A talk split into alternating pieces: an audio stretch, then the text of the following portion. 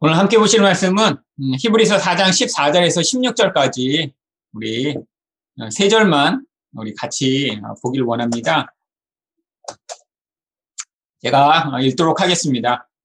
그러므로 우리에게 큰 대제사장이 계시니 승천하시니 곧 하나님의 아들 예수시라. 우리가 믿는 도리를 굳게 잡을지어다. 우리에게 있는 대제사장은 우리의 연약함을 동정하지 못하실 이가 아니요 모든 일에 우리와 똑같이 시험을 받으시니로되 죄는 없으시니라.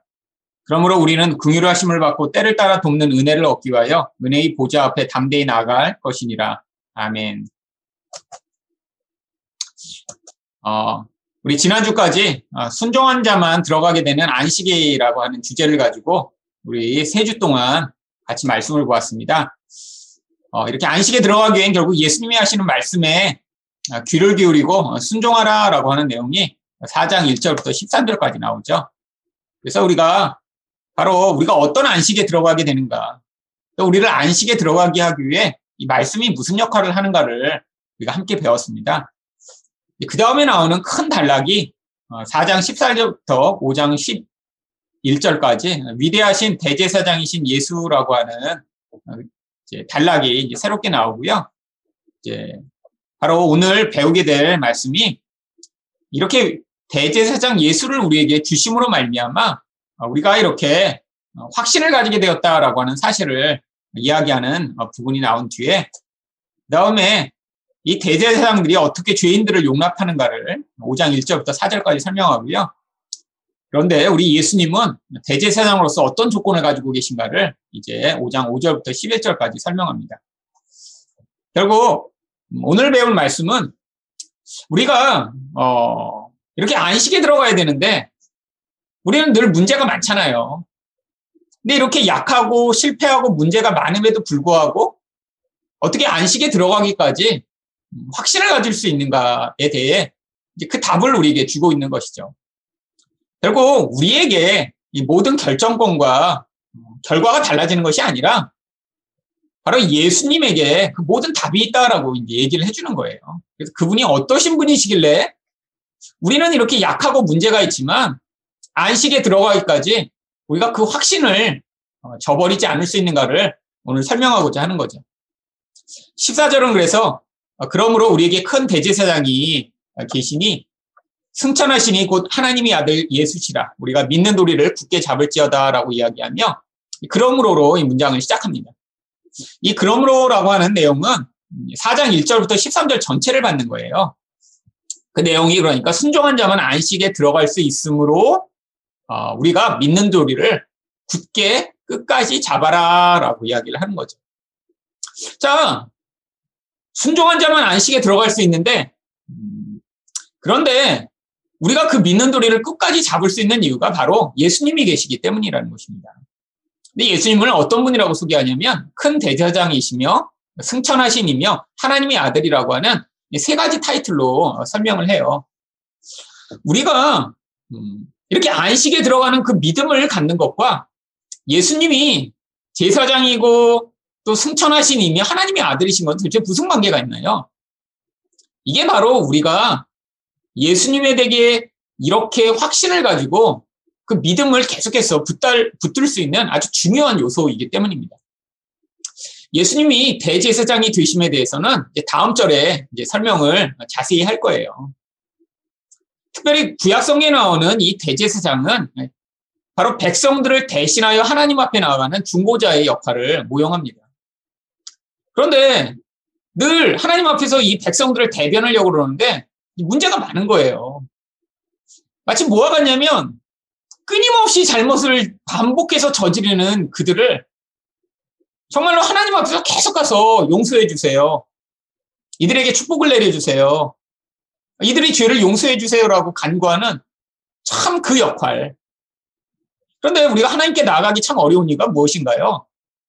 우리 죄를 이렇게 반복해서 짓는 죄를 아니 그 죄를 지을 수밖에 없는 근원을 가지고 살아가는 자를 도대체 하나님이 용납하실 수 있을까? 그런데 바로 이 예수님이 큰 대제사장이 되심으로 이게 가능하다라고 이야기하는 거죠. 그래서 이 이야기는 바로 이 다음 절에 자세하게 나옵니다. 근데 왜 예수님을 승천하시니라고 하나요? 바로 이 땅에 있는 이런 제사장은 하나님과 같은 그런 위치에 있지 않기 때문에 그들도 똑같이 연약한 자고 그들도 똑같이 문제를 가지고 있기 때문에 우리를 대변해서 하나님께 나아갔는데 그들도 문제가 있어서 우리 문제와 똑같은 문제로 결국 하나님 앞에서 제대로 우리를 대변하고 중보할 수 없을 수 있잖아요. 여러분, 그런데 하나님은 예수님은 그렇지 않으신다는 거예요. 승천하신이라는 것에 바로 예수님이 하나님이심을 보여주는 것입니다. 여러분, 하늘에 올라가신 하늘의 권세를 가지고 계신 분. 그런데 바로 그분이 또한 하나님의 아들이세요. 여러분, 이 하나님 아들이라는 건 하나님과 동일한 권세와 권리를 갖는 것입니다. 뭐 지금은 이렇게 뭐 어, 부자로 뭔가 상속하고 권리가 똑같이 이양되고 이제 그러지 않지만 고대에는 어떤 사람이 뭐 왕의 아들로 태어나면 그냥 왕자가 되는 것이고요. 특별히 그 아들이 하나밖에 없는 아들이라면 아버지의 모든 권리를 그대로 이양받습니다. 그러니까 왕의 아들이라고 하면 왕과 똑같은 거예요. 예전에는 이제 혈통 자체, 이 피가 다르다고 생각을 했어요. 영어로는 그걸 로열 블러드라고 하죠. 일반 사람은 평민의 피를 타고났고 이 핏줄 자체는 피 자체를 바꿀 수가 없는 거예요. 뭐 지금 생각하면 말도 안 되는 거지만 옛날에는 피가 다르다고 생각했습니다.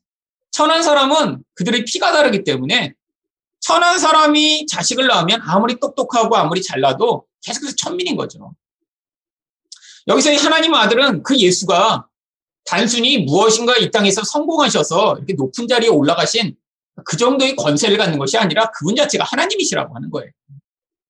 자, 이게 우리가 이 믿음을 가질 수 있는 아주 중요한 근거입니다. 자, 우리가 연약해서 이렇게 자꾸 실패해요. 그래도 괜찮아요. 우리 예수님은 대제상이 되셔서 우리 연약함을 다 알고 계시기 때문이죠. 근데 그분이 알고 계신데 능력이 없으면 소용이 없는데 예수님은 능력이 또 많으세요. 그래갖고 우리 문제를 해결해 주실 수 있을 뿐 아니라 더구나 그분이 하나님과 동등된 분이고 바로 하나님께 바로 우리를 대변하여 결국 우리의 연약함을 중보하실 수 있는 분이심을 성경이 이야기하므로 우리에게 끝까지 이 예수 그리스도를 통해 주시는 그 복음의 말씀을 붙들라라고 얘기하는 거죠. 왜? 그게 우리에게 주어질 안식과 아주 밀접한 연관이 있기 때문입니다. 그런데 문제가 항상 있어요. 어떤 문제죠? 그 다음 절에 나오는 문제예요. 우리에게 있는 대제사장은 우리의 연약함을 동정하지 못하실 리가 아니요. 모든 일에 우리가 똑같이 시험을 받으시니로되 죄는 없으시니라. 어떤 문제가 여기 나오나요? 세 가지 문제가 나옵니다. 하나는 우리의 연약함, 또 하나는 시험을 당함, 우리는 죄가 항상 존재함이죠. 여러분 사실 인생의 진짜 중요한 문제는 이 세 가지 문제예요. 여러분 우리가 돈이 없고 아프고 능력이 부족한 것 세상에 살다 보면 사람들은 이런 거를 굉장히 중요한 문제로 여기죠. 아 건강했으면 좋겠다. 여러분 여기 나이가 들어가실수록 점점 자기 몸과 가족의 이 육체적 연약함으로 고생하는 분들 많이 있습니다. 늘 걱정되잖아요. 여기 지금 뭐 40이 넘었는데 난 정말 온몸이 완벽한 정말 그런 건강을 가지고 있어. 이렇게 얘기할 수 있는 분 있나요? 저는 20대부터 한 10년 정도 더 살 수 있을까? 늘 그때부터 고민해 왔는데 다행히 하나님의 은혜로 지금은 20대보다 훨씬 건강합니다. 아, 지금은 제가 아, 너무 이렇게 살다가 90 넘어까지 살면 어떻게 하지? 뭐 이런 생각도 해요. 여러분 제가 20대 때 가졌던 생각에 비하면 지금은 이건 정말 말도 안 될 정도로 건강해진 거죠. 저는 20대 때 정말 제가 30살 전에 죽을 것 같다는 생각 굉장히 많이 했어요. 근데 이제 그 진짜 이유가 제가 너무 예민해서 정신적으로 받는 모든 스트레스가 몸으로 다 나타나서 그게 너무 고통스러웠던 거죠. 그러니까 정신적 스트레스가 계속 몸을 약하게 만들고. 그래서 저에게는 이 육신적 약함이 너무 문제였습니다. 그래서 맨날 기도를 뭘 했냐면, 하나님 건강하게 해주세요. 또 그 다음에 저희 문제는 늘 돈이 없는 거였어요. 저희 집이 망하면서 돈에 대한 열망이 너무너무 컸습니다. 너무 힘들고 고통스러웠어요. 또한 뭘 하려고 할 때마다 더 잘하고 싶은데 능력이 없어서 너무너무 힘들었어요. 그래서 맨날 기도했어요. 성경이 이렇게 머리가 되고 꼬리가 되지 않게 해주시다고 약속하셨는데 하나님 이 약속을 좀 지켜주세요. 머리가 되게 해주세요. 근데 저는 이게 문제인 줄 알았는데 하나님이 제 인생에 개입해 오시면서 이것들은 아무것도 아니라는 사실을 깨닫게 된 거예요. 여러분, 저희 진짜 문제는 영적 연약함이 문제였습니다. 건강의 문제가 아니라. 저희 진짜 문제는 시험 가운데 늘 제가 넘어지고 무너지고 저는 불합격을 받을 그런 불의하고 악한 존재라는 사실이 폭로되는 게 그게 문제였죠. 저는 이런 능력이 부족한 게 문제가 아니라 제 영혼 안에는 선한 게 하나도 없는 죄인이라는 사실이 저희 진짜 문제였던 거예요.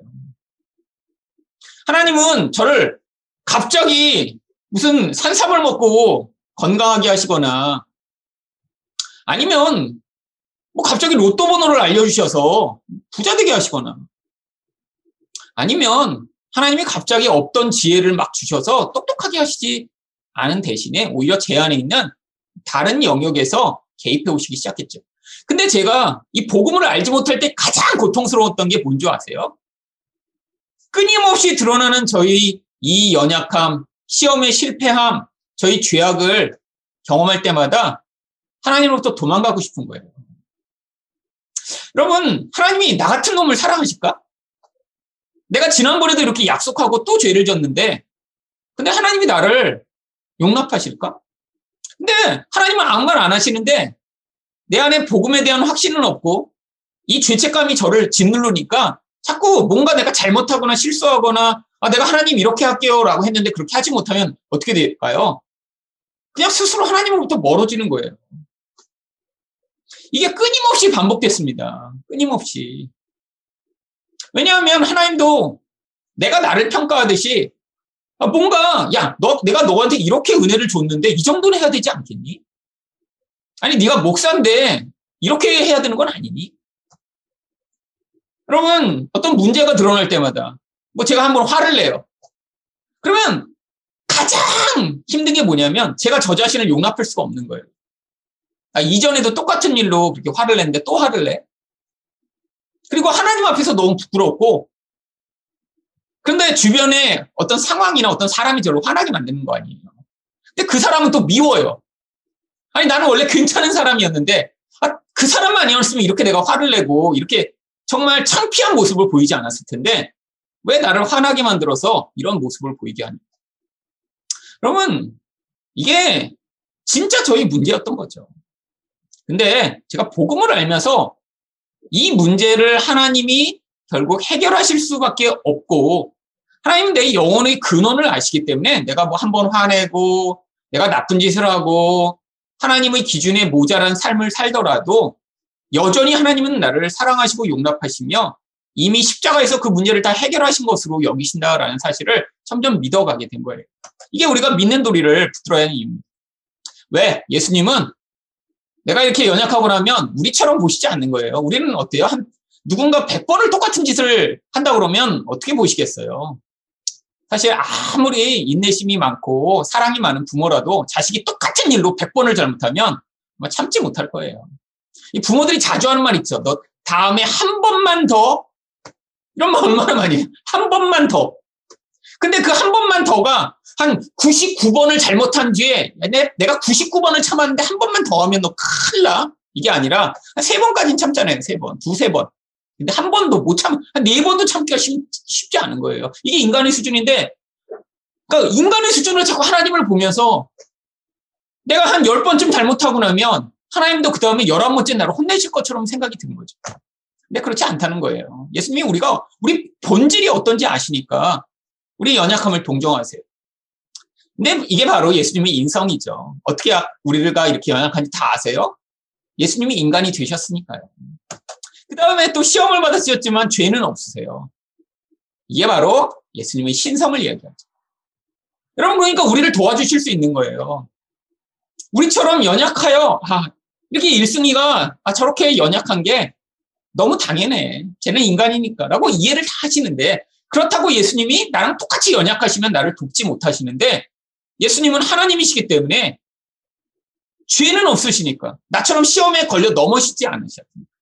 우리를 도와주실 수 있다라고 하는 거죠. 이게 우리가 가지는 굉장히 중요한 확신이 되는 것입니다. 어떤 확신이요? 바로 16절에 은혜의 보좌 앞에 담대히 나아갈 수 있는 확신이요. 여러분 우리는 뭐가 필요합니까? 우리에게 꼭 필요한 게 바로 긍휼과 때를 따라 돕는 은혜입니다. 긍휼이 왜 필요하죠? 여러분 긍휼을 한 번 받은 거로 족한 게 아니라 여러분 여러분이 20대 때 잘못한 거 30대 때 또 잘못할 수 있고요. 40대 때도 똑같은 모습을 보일 수 있고요. 아니 그게 40년 50년 계속될 수 있습니다. 그리고 사람마다 가지는 문제의 유형이 비슷하기 때문에 한 번 어떤 문제가 드러나고 그것으로 시험에 걸려 넘어지고 그게 죄라는 것을 고백해도 그 다음에 비슷한 문제로 또 넘어져요. 예를 들면 20대 때 회개를 많이 어떤 문제를 했다고 그 다음에 그거는 완전히 관계없이 그 다음 다른 문제가 나타나나요? 대부분 경향성이 정말 끝이 없는 것처럼 비슷한 방향으로 사람마다 어떤 문제가 나타납니다. 다혈질적인 사람은 어떤 문제로 주로 걸려 나옵니죠? 자주 화내거나 아니 그럼 분노를 조절 못하는 그런 문제를 자주 걸려 나옵니다. 아니, 내향적인 사람은 어떤 문제가 걸려 넘어지나요? 아, 자꾸 너무 소심하거나 게으르거나 회피하거나 이런 문제로 자꾸 걸려 넘어지죠. 또 어떤 사람은 쾌락을 너무 좋아하면 자꾸 세상에 자꾸 빠져서 또 유혹을 받죠. 그러니까 경향이 비슷해요. 대상은 달라질 수 있죠. 여러분 그래서 우리에게 끊임없는 긍휼이 필요합니다. 그리고 또 하나 필요한 게 뭐예요? 때를 따라 돕는 은혜입니다. 근데 이 때를 따라라고 하는 의미가 뭐냐면 가장 좋은 때에 임하는 음해라는 거예요. 하나님은 퍼펙트 타이밍이라고 하는 완벽한 우리에게 가장 은혜가 필요한 순간을 알고 계십니다. 우리는 지금 은혜가 임하기를 원하죠. 내가 문제를 당장 경험하는 바로 그 순간. 근데 하나님이 완벽한 시간을 알고 계시고 그때 우리에게 은혜로 개입하셔서 우리에게 필요한 은혜를 주실 수 있다는 거예요. 여러분 이게 꼭 필요한 거죠. 근데 바로 이런 은혜가 어디에서 주어지냐면 은혜의 보좌에서 주어집니다. 절대 주권자이신 하나님이 베푸시는 용서와 자비를 보여주는 이 은혜의 보좌. 여러분 우리가 살 길은 하나님께 더 가까이 나가는 거예요. 근데 하나님과 우리 사이 이 깊은 간격, 이 간격에 바로 예수 그리스도가 그 하나님 앞에 나아갈 수 있게 만드는 우리 담대함의 근거라고 하는 것입니다. 그래서 우리가 예수님을 누구신지 잘 알아야 바로 하나님께 우리가 때마다 은혜가 필요한 순간마다 하나님의 긍휼이 필요한 순간마다 하나님을 외면하지 아니하고 하나님께 나아갈 수 있죠. 여러분, 이 믿음이란 거 결국 예수를 아는 만큼 우리가 하나님의 은혜를 더 풍성하게 누리게 만드는 아주 중요한 근거가 됩니다. 여러분, 정말 하나님께 더 나아가 은혜를 더 많이 누리고 싶은 열망을 사실 가지고 계시니까 여러분도 다 이 자리에 나오신 거잖아요. 근데 우리도 때마다 사실 이 도피하고 싶은 마음, 외면하고 싶은 마음이 주로 언제 나타나나요? 한 번 어떤가 실수하거나 한 번 넘어지거나 한 번 나의 어떤 그런 문제가 드러나는 순간에 그냥 다 외면하고 싶어요. 제가 예전에도 굉장히 많이 말씀드렸지만 그래서 영성이란 건 어떤 거냐면 한 번도 실수하거나 한 번도 문제를 일으키지 않는 게 아니라 죄를 범한 그 순간에 바로 돌이켜 하나님을 향해 반응할 수 있는 것. 이게 영성의 척도예요. 은혜는 우리가 항상 필요합니다. 제가 그래서 사실 저도 엄청나게 이제 옛날에 분노의 문제로 많이 이제 고생했는데 아 제가 언제 성장하는지 알게 됐냐면 옛날에 한 번 화내고 나면 일단 나 자신이 너무 용납이 안 돼요. 그 다음에 나를 화내게 만든 그 대상이 너무 미워. 그 다음에 하나님께 부끄러워 못 나가. 그래서 오랜 기간 방황하다가 그 다음에 막 방탕하게 살고 막 그리고 너무 막 그 죄책감에 사로잡혀 있고 그러다가 오래 지나서 어느 정도 감정이 가라앉은 다음에야 하나님께 나갔는데 제가 이렇게 성장하고 났더니 어떤 변화가 있냐면 화내고 바로 돌이켜 기도해요. 그래서 제 아내가 늘 이상하게 생각했어요, 옛날에. 아, 두 얼굴이 사나이도 아니고 어떻게 바로 딸한테 화내고 바로 돌이켜 어떻게 저렇게 기도할 수 있을까? 여러분, 근데 저는 그게 성장한 결과입니다. 성장한 결과. 성장 안 했으면 아마 화내고 그 다음에 한 일주일쯤 기도도 안 하고 막 스스로 그 분노에 사로잡혀서 씩씩대고 살다가 그 다음에 이제 그 감정이 살아 가라앉을 때야 겨우 다시 기도하거나 겨우 다시 하나님을 바라봤을 텐데 제 안에 복음에 대한 확신이 있으니까 하나님 나는 존재 자체가 이런 존재입니다. 그래서 또 은혜가 필요해요. 라고 하는 마음이 제 안에 너무 강렬했고 내가 이렇게 부끄러운 모습을 보이지만 우리 하나님이 예수님을 통해 나를 어떻게 용납하고 계신지를 제가 믿음으로 말미암아 화내고 바로 무릎 꿇고 기도하면서 이게 위선이 아니라 사람들한테 보이는 그냥 정말 제 본질이었어요. 본질.